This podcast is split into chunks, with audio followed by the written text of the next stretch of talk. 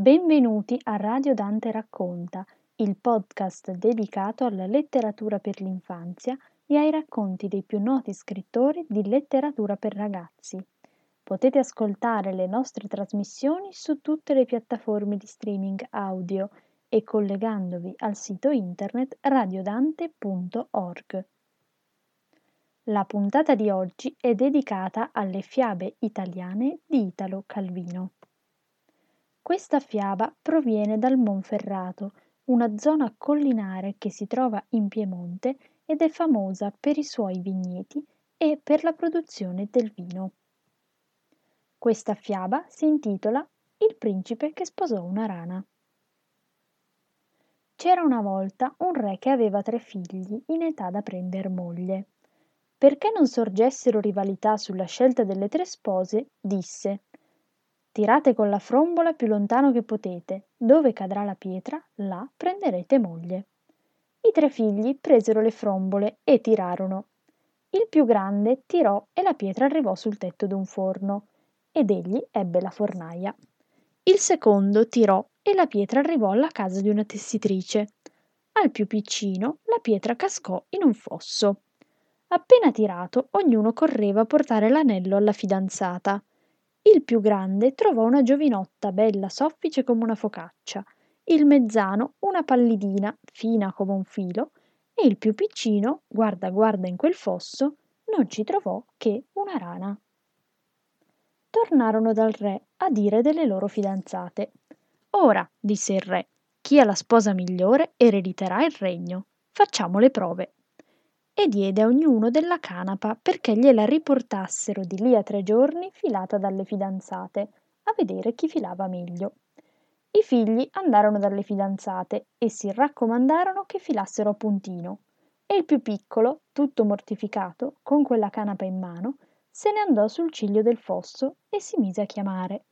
Rana, rana! Chi mi chiama? L'amor tuo che poco t'ama. Se non mama, mamerà, quando bella mi vedrà la rana saltò fuori dall'acqua su una foglia. Il figlio del re le diede la canapa e disse che sarebbe ripassato a prenderla filata dopo tre giorni. Dopo tre giorni i fratelli maggiori corsero tutti ansiosi dalla fornaia e dalla tessitrice a ritirare la canapa. La fornaia aveva fatto un bel lavoro, ma la tessitrice, era il suo mestiere, l'aveva filata che pareva seta.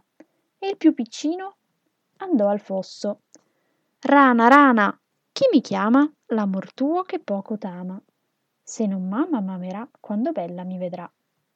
Saltò su una foglia e aveva in bocca una noce.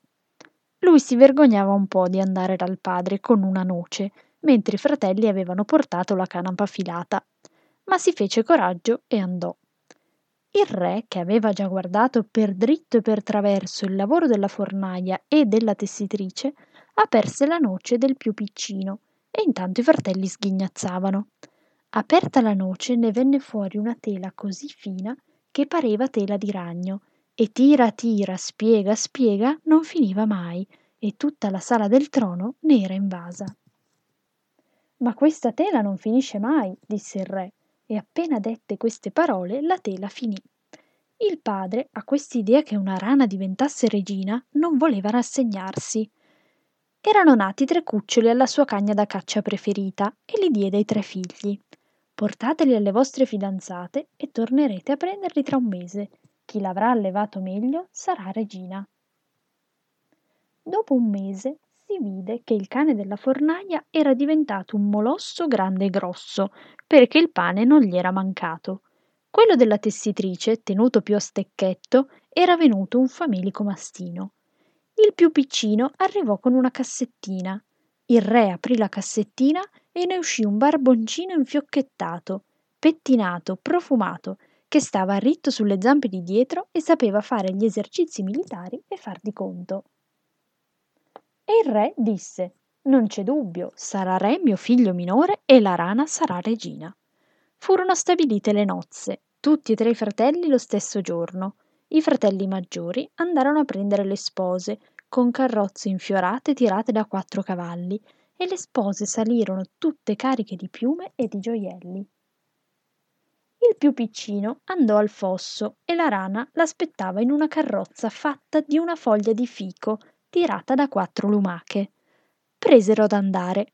Lui andava avanti e le lumache lo seguivano tirando la foglia con la rana.